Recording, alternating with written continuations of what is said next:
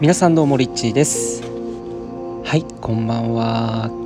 今日は久々の夜の、えー、音声を更新しているんですけれども、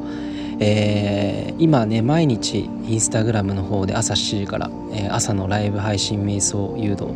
えそして呼吸法という感じでですねやっているんですけれども、え週末明日土曜日そして明後日日曜日ということで週末特別編、えで、え明日からお送りします。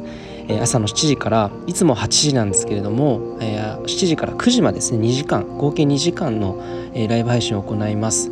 その中で前半はいつも通り、呼吸法と、瞑想そしてヒマラヤの音声収録で、いつもはそれで終わりなんですけれども明日は、質疑応答だったりとか、今僕自身が感じている、えことだったりのシェアをですね、行っていきたいなというふうに思っております。えー、ぜひ、今えー、本当にねあのたくさんのことでいろんな不安だったりとか自分自身の自分軸